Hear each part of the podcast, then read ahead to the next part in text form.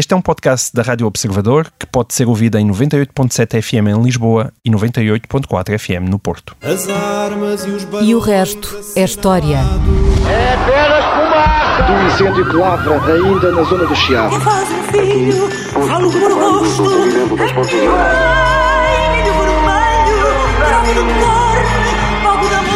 Quer transformar este país numa ditadura. Não, não. Com João Miguel Tavares e Rui Ramos. Olá, sejam bem-vindos ao 31 episódio de E o Resto é História, com a dupla do costume, João Miguel Tavares e o historiador Rui Ramos. A semana passada foi dominada pelo tema do, do IVA da eletricidade e eu pensei que talvez pudéssemos aproveitar este programa para falar de impostos e da sua história, mas desconfio que, além de não irem faltar uh, oportunidades para isso, podíamos desmoralizar uh, algum contribuinte e não, não queremos isso. E então não falamos do IVA, mas eu proponho que falemos então da eletricidade. Um, Rui, eu não sei se tu por acaso sabes quando é que em Portugal se acendeu a primeira lâmpada elétrica e como é que foi realizada a eletrificação do país. Um, começámos atrasados, como muitas vezes aconteceu ao longo da nossa história, ou nem por isso? Bem, a primeira lâmpada elétrica, não sei exatamente, mas uh, de acordo com as fontes, a primeira fontes sobre história da energia e da, e da, energia elétrica em Portugal, a primeira experiência de iluminação pública com lâmpadas elétricas, essa sabemos quando aconteceu, aconteceu no dia 28 de setembro de 1878, na esplanada da Cidadela de Cascais, Muito e bem. foi durante a comemoração do aniversário do príncipe real Dom Carlos. Olha que bem. O, então, o rei para... era o Dom, o Dom Luís, o filho príncipe real Dom Carlos, futuro Dom Carlos I, fazia anos, no dia 28 e de setembro. E na festa de antes? E a Câmara Municipal de Lisboa, a ah. Câmara Municipal de Lisboa, uh, disponibilizou candeeiros, aparentemente terão sido seis candeeiros, uh, para iluminar a esplanada com uh, eletricidade, portanto, com, os, com origem elétrica, iluminar a esplanada da Cidadela de Cascais. Depois, esses candeeiros foram okay. instalados... Com só um empréstimo momentâneo. Um mês depois, a 30 de outubro, no Chiado, em Lisboa, uh, e foi, portanto, uma, uma das primeiras demonstrações públicas dessa novidade tecnológica que era uh, uh, a luz. A eletricidade? A, a, a, luz elétrica. A luz elétrica. Em 1880, depois há gravuras durante o centenário, a comemoração do, do centenário de Camões, do centenário camuniano.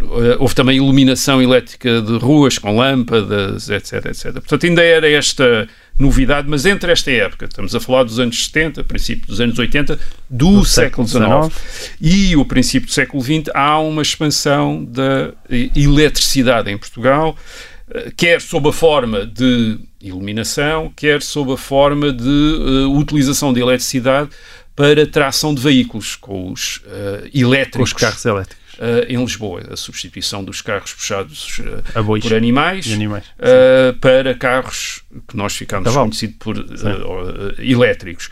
E, e, qual era a base, portanto, qual era a origem desta eletricidade? A origem desta eletricidade está em centrais elétricas que se multiplicam, são, a maior parte delas são pequenas, Certo. pequenas centrais elétricas, a maior parte também, ou quase todas, uh, uh, alimentadas a carvão uh, mineral, na sua maior parte, importado, portanto, é uma energia okay. importada. Uma das maiores é a Central Tejo, de 1914, em Lisboa. Que ainda hoje pode ser visitada. E que ainda hoje pode ser Mas como monumento. E, e, e, visitada.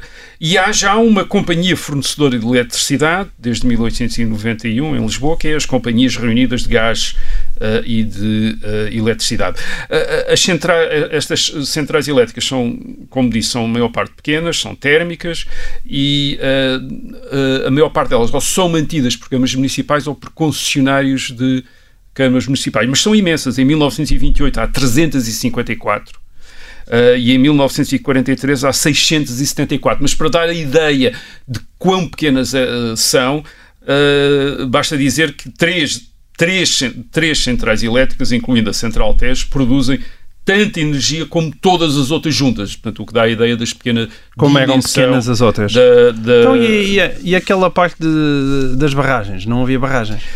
Ainda É. não há barra... Isso é uma outra luta, quer dizer, é uma outra luta que é uma luta. Portanto, há, há, há várias lutas na questão, da, há várias frentes na questão da eletricidade em Portugal. Quer dizer, uma é a expansão da rede elétrica, isto é, o acesso à eletricidade, ah, e outra é também a origem da eletricidade, isto é, de onde é que se vai onde é que se vai buscar essa, essa uh, energia. E, tudo, e, uh, e há discussões sobre isso, e, há, tem, e temos, em, em, relação quer à expansão da rede elétrica, quer à origem da eletricidade, temos uma espécie de um, um campeão.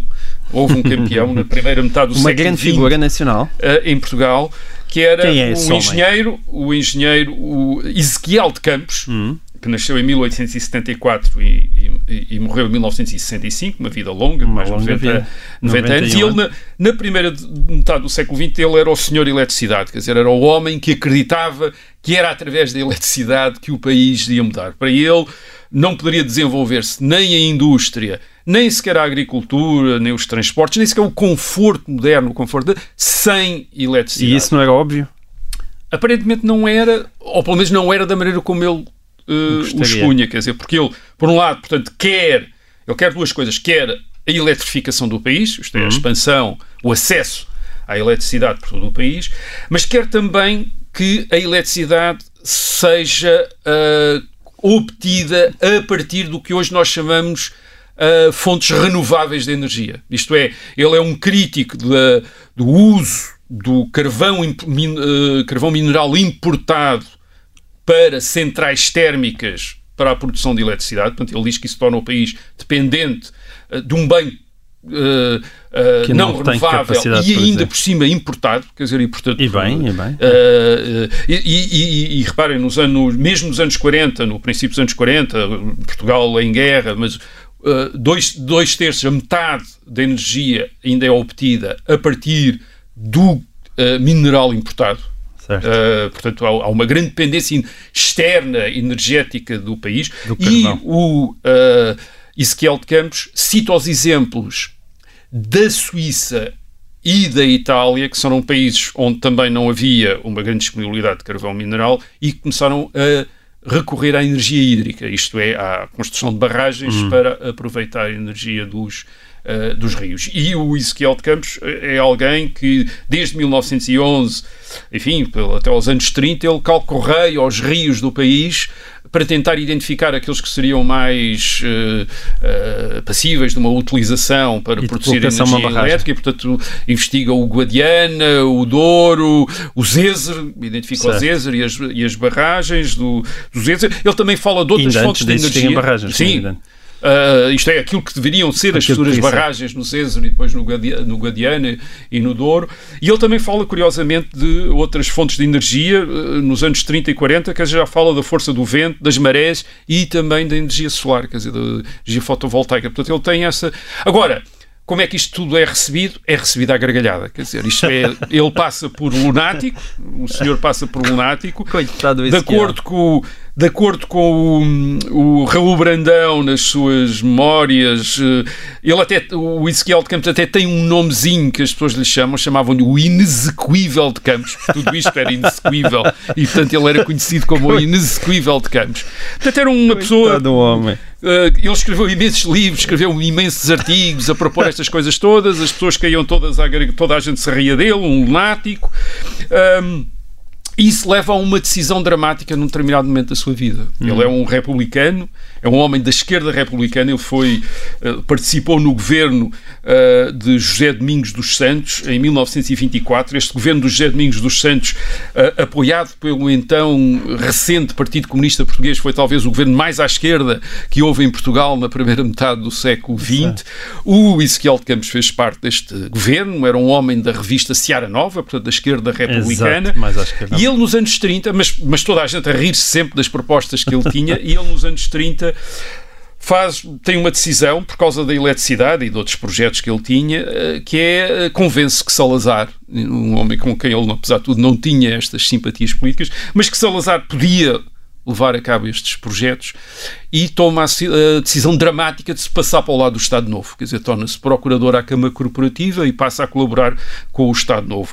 E há um, é, um, é, uma, é uma tragédia pessoal dele, quer dizer, ele diz mesmo ao João Sarmento Pimentel, que é também um outro oposicionista que está exilado no Brasil e que conta isso depois numa entrevista que deu uh, mais tarde, já depois nos anos 60, e diz que o Ezequiel de Campos lhe confessou que tinha diz Ezequiel de Campos, tinha sacrificado a sua ideia de liberdade para uh, realizar os projetos de desenvolvimento que tinha para o país. Portanto, ele sacrificou ao desenvolvimento do país a ideia que ele tinha da liberdade. Portanto, este é um, um homem que, que acreditava suficientemente na energia elétrica okay. para sacrificar a sua crença na democracia, Escolheu na liberdade de expressão uh, para ter as suas barragens, esteve disponível para aceitar a censura, a, uh, o banimento dos partidos. Bem, mas há de facto problemas grandes, há, há problemas graves com a, a expansão da eletricidade. Não apenas a construção de uma rede de eletricidade, mas também a das origens da, da, uh,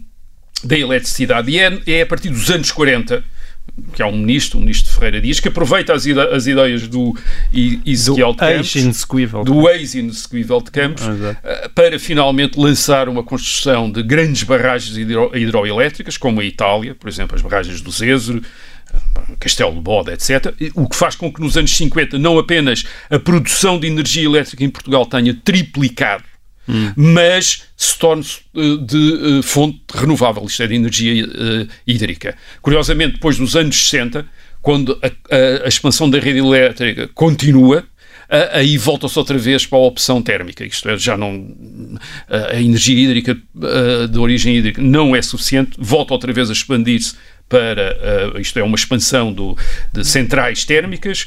Uh, em 1990, por exemplo, 70% da produção de eletricidade é com, uh, é, é com novamente. centrais onde se, onde se queima combustíveis fósseis, quer o carvão, Sim. quer o fuel óleo, uh, e portanto isto é curioso, portanto em Portugal uh, começou-se com uh, energias com carvão. Com com, começa-se com carvão, depois há uma fase de energias renováveis e depois volta-se outra vez a uma fase de combustíveis fósseis e agora quer-se outra, outra, vez, vez para as renováveis. Portanto, a expansão da rede elétrica é, data sobretudo do fim da Segunda Guerra Mundial, portanto, meados do uh, século XX, portanto, é nos anos 50 que o governo financia a construção de centrais elétricas e redes de transporte e de distribuição de hum, eletricidade. Nessa altura, as desigualdades de consumo ainda é muito são muito grandes. Isto é, o, o Distrito de Lisboa tem um consumo que é 100 vezes por per capita, em termos de eletricidade, do Distrito de Bragança, quer dizer, pra, portanto, há, há, partes do país, sobretudo no interior, mas incluindo também hum. o Algarve, onde o consumo de energia elétrica, portanto, é residual. Portanto, o consumo de energia elétrica em Portugal, em meados do século XX, ainda é Lisboa, Setúbal, portanto, Grande Lisboa, digamos assim, e Porto, Braga, isto é, digamos, certo. Grande Porto. O resto do país, praticamente, ainda. Mas mesmo, mesmo assim, isto é, mesmo em Lisboa, ainda há zonas de Lisboa, nos anos, até aos anos 60, que ainda são, ainda têm iluminação pública a gás. Quer dizer, isto é, que só nos anos anos, meados dos anos 60, é que a iluminação de é gás é substituída por iluminação Totalmente. elétrica. Portanto, é nos anos 70 e 80 do século XX uhum. que se faz finalmente um grande esforço para a eletrificação total do uh, meu caro amigo, eu nos anos 80, numa quinta do meu querido avô, ainda andei a lutar por um poste de, elet... por um poste de eletricidade que permitisse iluminar Exatamente. a casa. A maior parte da população Acho vive ainda uh, em Portugal. essa memória. Não? É? Nasceu num país onde muitas casas, não. muitas casas e muitas partes do território não tinham, uh, não tinham eletricidade. Isso, obviamente, tinha a ver com todos aqueles problemas de construção da rede elétrica, mas também com o preço da energia em Portugal. Isto é um preço, é, um, é uma energia importada, portanto, basicamente a nossa eletricidade uh, foi, uh, foi essencialmente feita com fontes de energia uh, importadas e, e, tendeu durante uma grande parte deste tempo a ser cara. Quer dizer, não é só por causa do IVA da eletricidade agora, foi sempre uma eletricidade cara e uma grande parte do país não pôde permitir-se esse luxo de eletricidade até quase ao fim do, uh, século XX. Muito bem, e pronto, aqui tivemos uma breve história da eletricidade em Portugal. Muito não rápida. É, muito rápida, mas não encontra isto em mais nenhum programa nacional. Um, Rui, esta semana, e mudando de assunto, assinalam-se os 75 anos dos terríveis bombardeamentos de Dresden, na Alemanha, com os aviões aliados a despejarem entre 13 e 15 de fevereiro de 1945 perto de 4 mil bombas incendiárias e de alta potência sobre a cidade, que basicamente ficou reduzida a ruínas. As, as fotografias de Dresden são bem conhecidas. Sim, sim. E, e, segundo algumas estimativas, terão morrido, e os números não são de todo consensuais, cerca de 25 mil pessoas só nesse bombardeamento. E, e há quem considere que foi um bombardeamento indiscriminado e até pouco justificável estrategicamente e que por isso mesmo ele configura o mais evidente exemplo de que as tropas aliadas também cometeram crimes de guerra. Concordas com isto, Rui? Bem, eh, para responder a isso, quer dizer, temos de pensar que há, quer dizer, temos de aceitar que há quem acha que não havia razão para o bombardeamento, mas também quem acha que havia razão para o bombardeamento, a começar, aliás, por aqueles que tomaram a decisão de um bombardeamento em fevereiro de 1945. Dresden, nessa altura, estava próxima da frente, isto é, as tropas soviéticas que vinham do leste estavam tinham entrado na Alemanha e, portanto, estavam próximas do. Uh, estavam a aproximar-se da cidade de Dresden, e Dresden era um grande centro de comunicações e de transportes que não tinha sido bombardeado até então, portanto, estava mais ou menos uh, uh, intacta, então, por onde a Alemanha fazia passar tropas, quer dizer, para a frente Leste. E, e os, uh, os soviéticos pedem aos aliados para fazerem, enfim, para danificarem a, a, as infraestruturas uh, em Dresden. E essa é uma das razões para o bombardeamento, isto é, apoiar a ofensiva soviética contra a Alemanha, portanto, ajudar os soviéticos na guerra contra os nazis. Bem, ao mesmo tempo, praticamente não existia já aviação alemã e, portanto. Embora eh, quer dizer, embora, portanto, era Dresden, portanto, a questão aqui também é saber se Dresden era uma cidade defendida ou não era defendida, quer dizer, porque uhum. não era uma cidade aberta, quer dizer, os aliados acharam que não era uma cidade aberta, quer dizer, isto é, não era uma cidade que tivesse sido declarada não defendida, como Roma foi, portanto, não era uma cidade aberta, portanto, era uma cidade que estaria a ser defendida, embora os alemães já não tivessem meios para defender, porque já tinham retirado meios, de, por exemplo, as antiaéreas para assistir a sua, a sua resistência contra a, a ofensiva soviética, mas a verdade é que os aliados acharam que não era por causa dos alemães não terem meios que a cidade não estava Uh, não, tinha, não tinha deixado de ser uma cidade defendida. Isto, é, isto ainda era uma velha lógica das, das cidades fortificadas do passado que, uh, a partir do momento em que estavam fortificadas, podiam ser objeto de um ataque militar. E, portanto, este era um ataque militar contra uma cidade que eles achavam que estava uh, a ser defendida. O bombardeamento de Dresden eh, inclui-se na, campanha, na campanha de bombardeamento estratégico contra as cidades da, eh, da Alemanha, uh, eh, um, conduzidos pela Força Aérea Britânica e pela Força Aérea uh, americana. Houve casos em que morreu muito mais gente, quer dizer, em Hamburgo, por exemplo, também foi sujeito a um bombardeamento devastador em, em julho, salvo erro, julho de 1943, morreram 45 mil, mil, pessoas, isto é muito mais gente do que em, em, Dresden. Em, em Dresden. Há um livro impressionante sobre esses bombardeamentos, sobre o tema dos bombardeamentos, uh, a campanha de destruição sistemática das cidades alemãs em 1943, 44, 45, pelos aliados, que é a história natural da chama-se o livro chama-se História Natural da Distribuição de um autor alemão, uh, uh, W.G. Sebald. Um, alguns dos dados e, e, das imagens que ele, que ele, que, ele, que o Sebald tem nesse livro são in, incríveis. Quer dizer, um, Dresden foi atacada por mais de mil uh, bombardeiros, isto é, bombardeiros enormes. Quer dizer, uh, os americanos usaram B-17, que são uh, aviões certo. gigantes, quer dizer, como os, como os atuais Boeing, quer dizer, são aviões muito grandes. Um, Uh, a destruição é enorme, quer dizer, as colunas de fogo da cidade, o fogo na cidade atinge 2 mil metros de altitude, quer dizer, via-se a 90 km de distância, via-se a cidade a arder a 90 km de distância, portanto é uma, um braseiro uh, absolutamente uhum. gigantesco e isto tinha sido planeado pelos aliados, isto é, o objetivo da utilização das bombas incendiárias era provocar uma tempestade de fogo, que é assim que é mesmo designado, isto é provocar um incêndio impossível de controlar e aliás, e as próprias vagas do, dos aviões estavam planeadas para impedir o combate aos incêndios. Portanto, havia uma primeira vaga de, houve uma, uma, primeira vaga aérea, depois a outra vaga, uma hora depois, que era para apanhar também todos os bombeiros e, todos os, uh, e todo o pessoal de apoio, quer dizer, portanto, destruir uh, uh, tudo isso. Uma grande parte das pessoas em Dresden morreram asfixiadas, quer dizer, isto é tal o ambiente que se criou ali, nessa uhum. tempestade de fogo, quer dizer, as pessoas morriam não queimadas, mas asfixiadas, falta de oxigênio. Por, por bem. Como é que podemos classificar isto? Quer dizer, isto é, isto é uma atrocidade, obviamente, quer dizer, é uma, é uma, uma guerra, uma, uma lógica.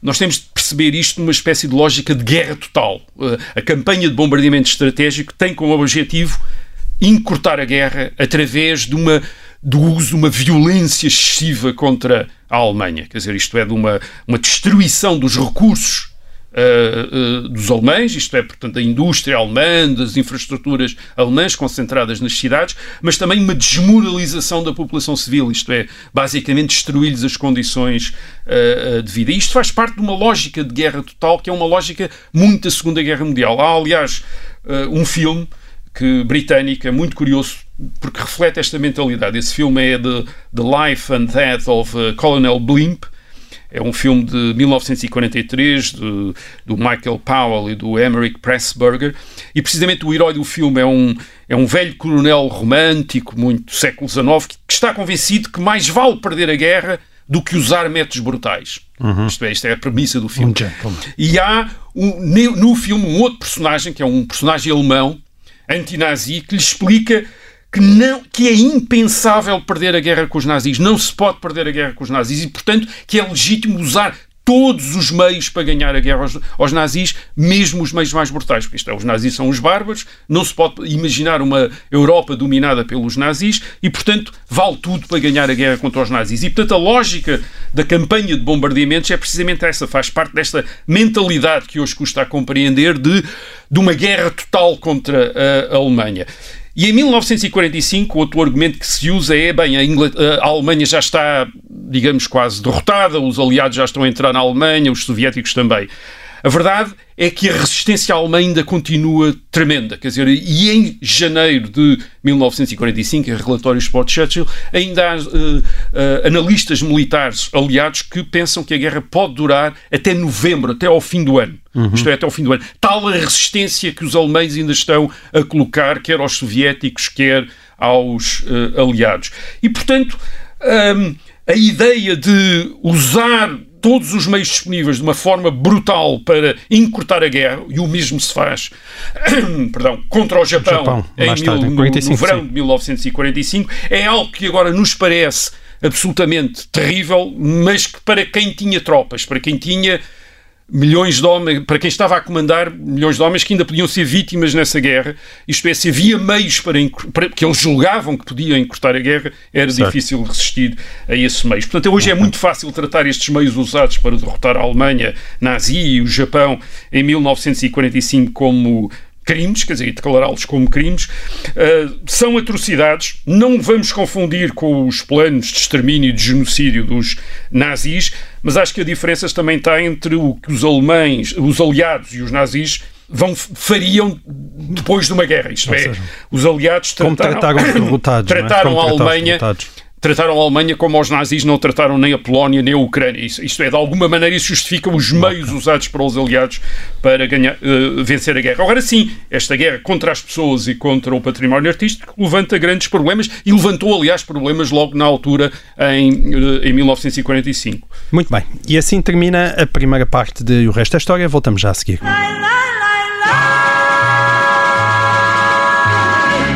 Sejam bem-vindos então a esta segunda parte do 31 episódio de E o Resto da História.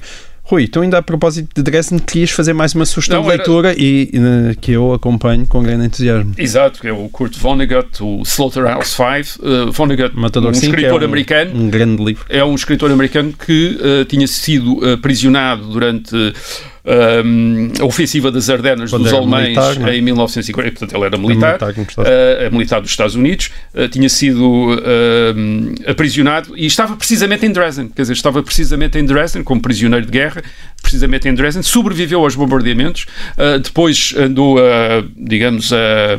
Sobreviveu dentro de um matador. Daí dentro o, de um matador, daí, daí o, o Slaughterhouse Five. Daí o livro se chama Slaughterhouse, sim. E sobreviveu e, e, depois fez, também ficou com problemas morais de ter uh, sobrevivido, porque ele fez uns cálculos até curiosos que, portanto, o livro foi um grande sucesso nos anos 60, naquele ambiente uh, de contestação à guerra do Vietnã, uhum. isto era um, era um livro de contestação à guerra, e ele, ele disse que fez, ele diz que se sentiu mal porque, portanto, aquilo deu-lhe imenso dinheiro, o livro, ele diz que fez para aí 4 ou 5 dólares por cada uh, morto em Dresden, diz ele, e portanto diz, diz a moralidade, a própria moralidade do livro que ele tinha, que ele tinha, que ele tinha, uh, que ele tinha escrito. É um, é um, assim, é um grande livro. Há também um outro livro também interessante que, uh, do Céline Norte, um romance que é precisamente sobre uh, a Alemanha uh, em 1945, porque ele, enfim, é um romance, mas ele passa lá, mais ou menos autobiográfico, e ele também descreve os efeitos do, uh, dos bombardeamentos de uma maneira incrível, que é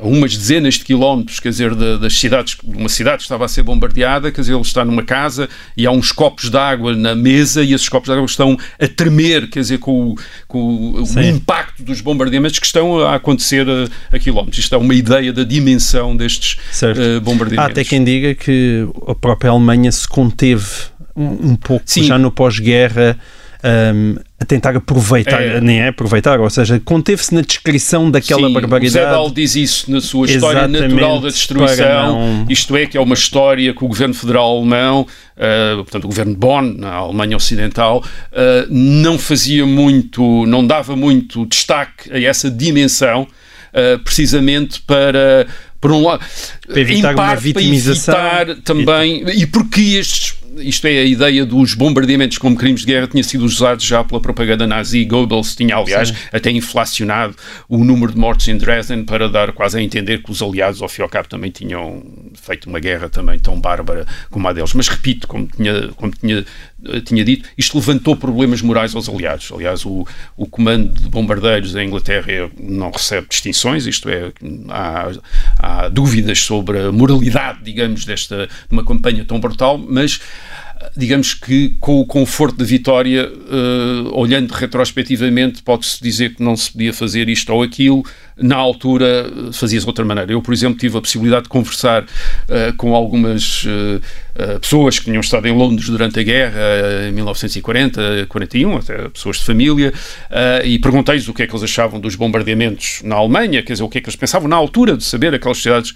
E, e, e uma dessas pessoas, muito honestamente, disse: eu agora podia dizer que achava horrível, mas não, na altura nós achávamos ótimo, quer dizer, e, e gostávamos que os alemães estivessem a sofrer, quer dizer, isto era a mentalidade da guerra, quer dizer, isto é de uma guerra total. Quer dizer, eles tinham também Londres tinha sido bombardeado durante o Blitz em 1940, Coventry tinha sido destruída e, portanto, para um uh, inglês que ainda por cima em 1945 ainda estava a ser vítima das, do, dos uh, primeiros ataques com foguetões, as armas V uh, sobre Londres, que provocaram também uns milhares de, de, mortes. Isto é saber que Dresden tinha sido destruída, provavelmente achavam que era retribuição, quer dizer, que era certo. olho por olho, dente por dente. Isto é o ambiente de uma guerra total, quer dizer, uhum. e, e, portanto os critérios que nós hoje retrospectivamente o nosso conforto, o nosso membro tempos de paz e ainda bem olhamos para, para julgar as pessoas que estão a fazer a guerra.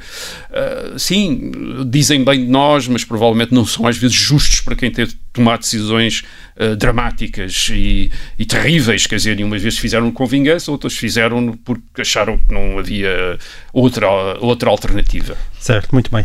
Oh, bom, chegou a altura de trazer para aqui as, eh, as perguntas dos nossos ouvintes. E, e, a primeira de hoje é do José Maria Pimentel, que além de economista é autor de um excelente podcast chamado 45 graus. Ouçam-no, que vale bem a pena. Um, a pergunta do José Maria Pimentel é sofisticada, Ruel, um, e, e é sobre aqueles momentos na história em que se sente que a ação de um indivíduo ou a sorte de uma batalha alteraram de forma significativa o curso da história. Ou seja, e que sem essa ação e essa sorte, essa decisão individual, nada teria sido igual.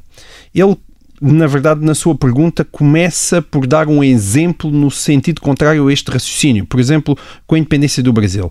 Ou seja, se a independência do Brasil não tivesse acontecido em 1822, uh, diz o Jean Maria Pimentel, e parece-me com toda a razão, ela teria acontecido mais tarde, em 1823 ou em 1833, porque era a tendência geral de toda a América, não é? A independência seria inevitável. Uhum. A pergunta dele é para as coisas que acontecem num sentido oposto. Um, e ele dá o exemplo da Guerra da Restauração, na segunda metade do século XVII, que Portugal poderia muito bem ter perdido. E então sugere José Maria, uh, se Portugal o tivesse perdido, isso levaria a que hoje existisse provavelmente um Estado ibérico e, portanto, terá sido simplesmente a sorte daquela, daquela guerra a ditar que hoje estejamos a falar português e não castelhano.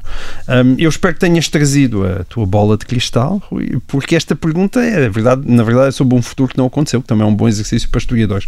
O que seria de Portugal se tivesse perdido a Guerra da Restauração e até que ponto a história joga aos dados e os destinos de um país podem ser uma simples questão de sorte ao azar? Bem, há, nós sabemos que há muitos Estados uh, europeus uh, uh, que hoje não existem. A Europa é um, longo, é um grande cemitério de Estados, quer dizer, de Estados que, como o Reino das Duas Sicílias, Uh, não existe, o Ducado da Borgonha, não existe. Isto é, os Estados que existiram e foram importantes e foram o potências. Norman Davis até tem um grande uh, livro sobre isso chamado Vanished Kingdoms. Vanished é? Kingdoms. Ah, está traduzido em português também. Está traduzido em português. Sobre, sobre monarquias e repúblicas também que desapareceram. A República de Génova, de Veneza, quer dizer, também eram Estados que deixaram de existir.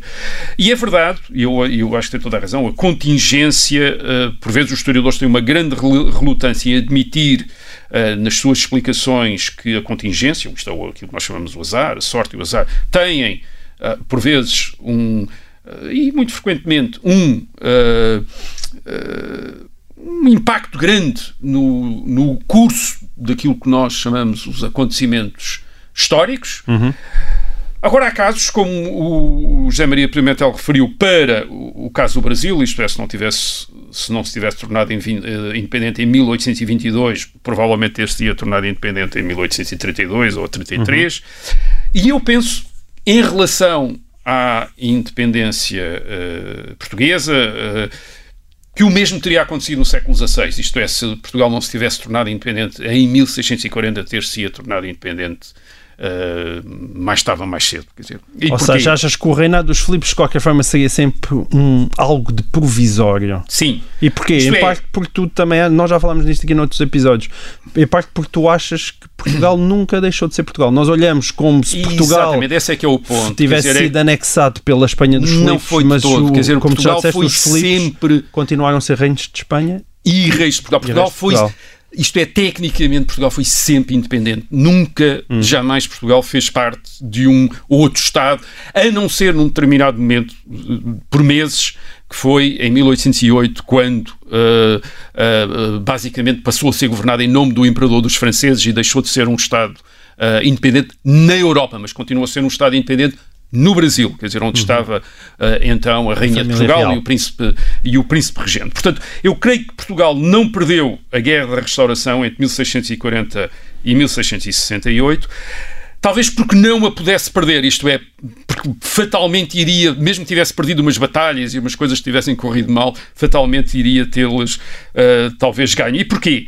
Por várias razões. Uh, primeiro, porque a conjuntura internacional uh, na segunda metade do século XVII em mil, e, e, e, sobretudo em 1640, é muito favorável à autonomização do Reino de Portugal em relação ao uh, Reino de Castelo, enfim, vamos chamar de Espanha, só para facilitar aqui, em relação à Espanha. Há muitos inimigos de Espanha. A Espanha está então envolvida numa grande guerra na Europa chamada Guerra dos 30 Anos, começou em 1618, acabou em 1648. A, Espanha é então uma grande potência mundial e europeia.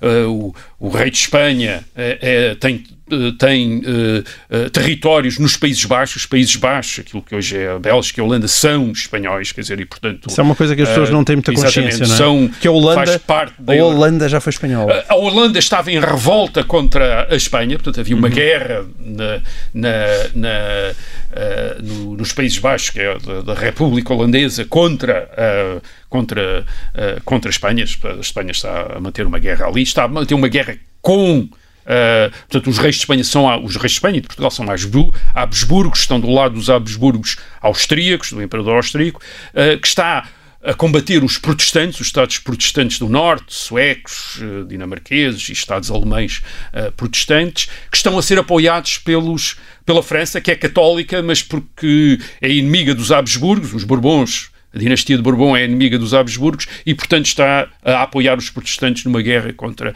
Espanha. Portanto, e uh, uma das estratégias do, uh, de, do primeiro-ministro francês, o cardeal de Richelieu, nesta época, é criar... O famoso cardeal, o famoso cardeal de Richelieu. É criar, exato, D'Artagnan, exatamente, uh, dos mosqueteiros, dos três mosqueteiros, é criar guerras de diversão na Espanha. E, portanto, a França vai incentivar uma revolta na Catalunha, em maio de 1640, em 1640 e também revoltas em Portugal. Isto é, tentar criar uma espécie de manobras de diversão para uh, uh, uh, obrigar os espanhóis a, a, a enfrentar várias, várias, várias, frentes de batalha, várias frentes, uma, velha, uma antiga estratégia. várias frentes de guerra. Portanto, há uma conjuntura favorável à separação entre o Reino de Portugal e o Reino de, eh, de, Castelo. Há também uma outra dimensão que é favorável a Portugal, é que em 1640, portanto, há uma revolta na Catalunha em maio, depois a revolta em Portugal,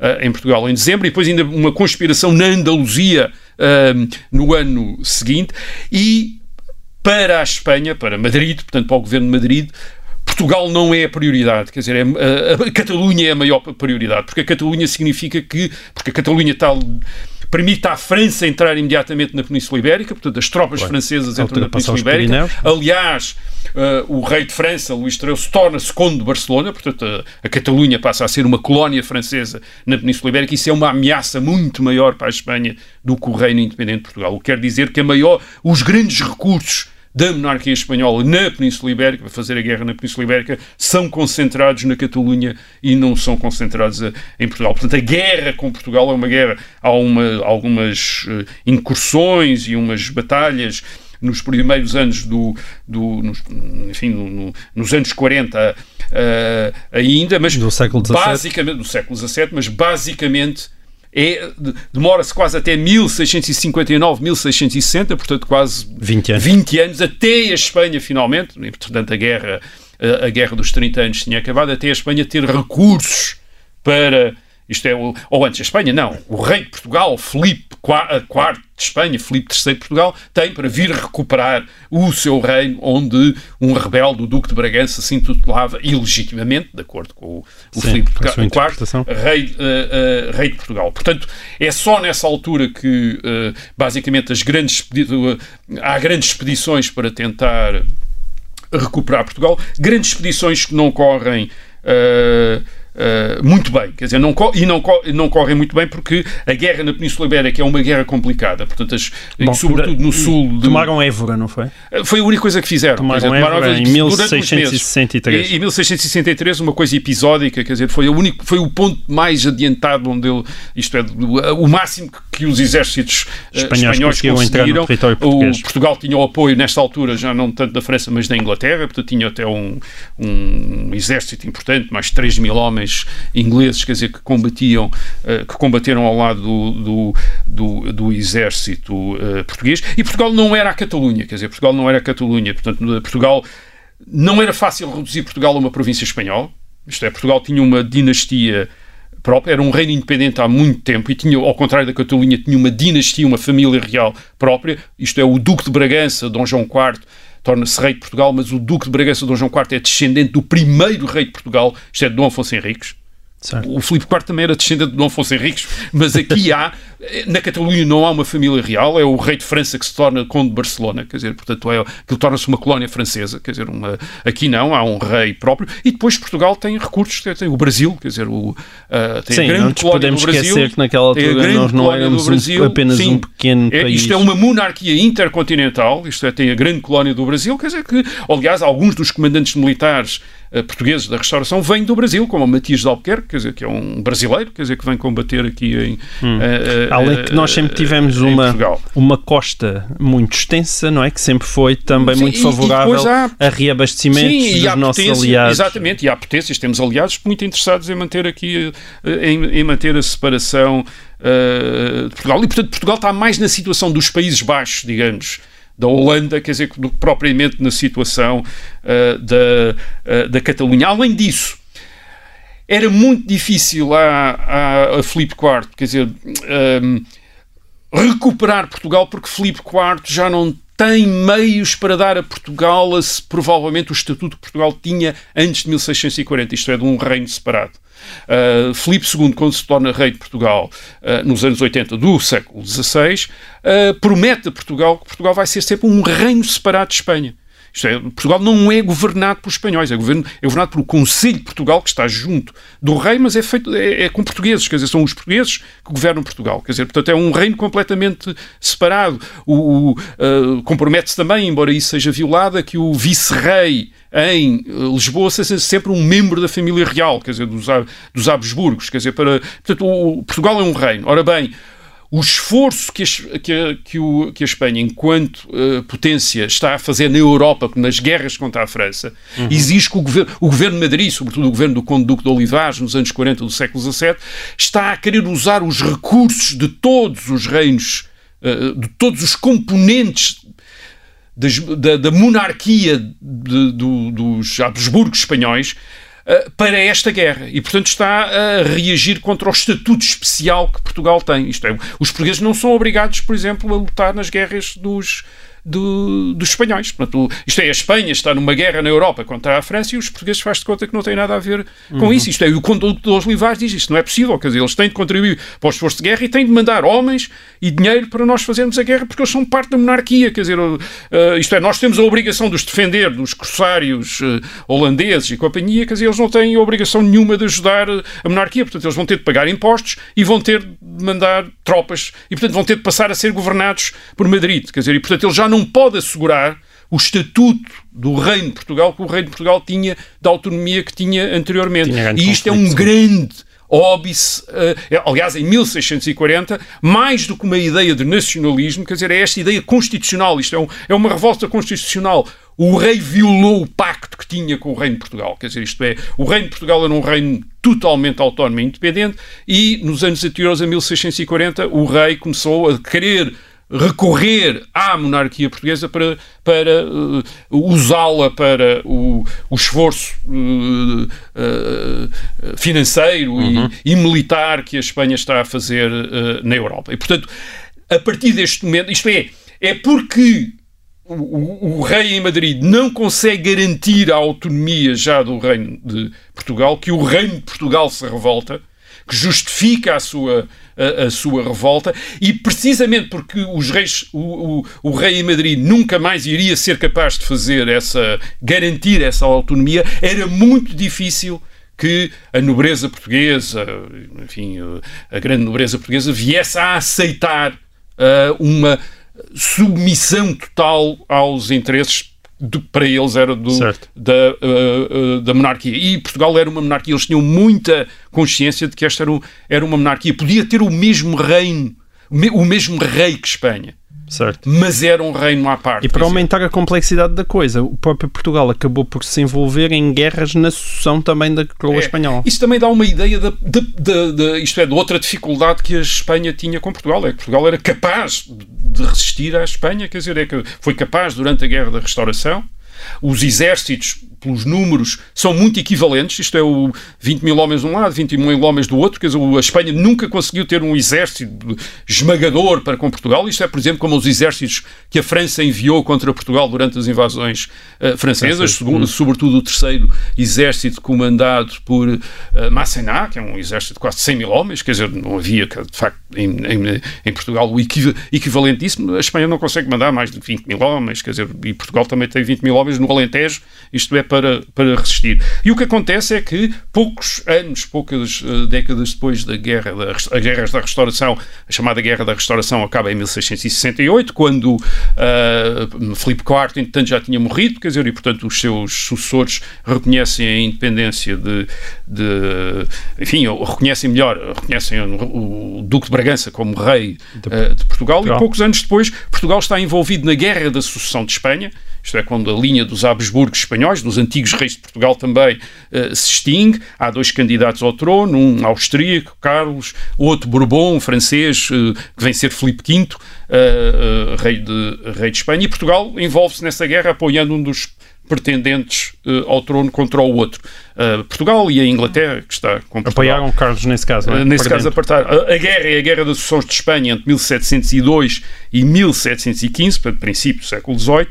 E no âmbito dessa guerra acontece uma coisa que não é muito conhecida, talvez aqui em Portugal, mas é uma coisa espantosa. Em 28 de junho de 1706, o exército português, sob o comando do Marquês de Minas, conquistou Madrid. Quer dizer, entrou em Madrid conquistou Madrid, onde fez aclamar o arquiduque Carlos Epá. da Áustria como rei de, uh, de, Espanha, mas isto é a ideia de, oh, enfim, oh, Rui, mas da, eu proponho, eu proponho terminarmos por aqui porque a invasão de Madrid pelo exército português acho que merece só por si uma, uma conversa à parte, tens de nos contar mais pormenores sobre isso. Uh, não deve haver de facto muita é gente que saiba isto é uma não, grande vitória. Alves Barrota, não conhecemos a grande vitória do Marquês de Minas Madrid, ninguém em Madrid em nas ruas. E portanto vai ficar para a próxima. Fica prometida esta pergunta para o próximo próximo uh, e o resto da história. Olha, muito obrigado uh, por nos terem acompanhado. Assim termina o 31 e para a semana aí virá o 32. Até lá.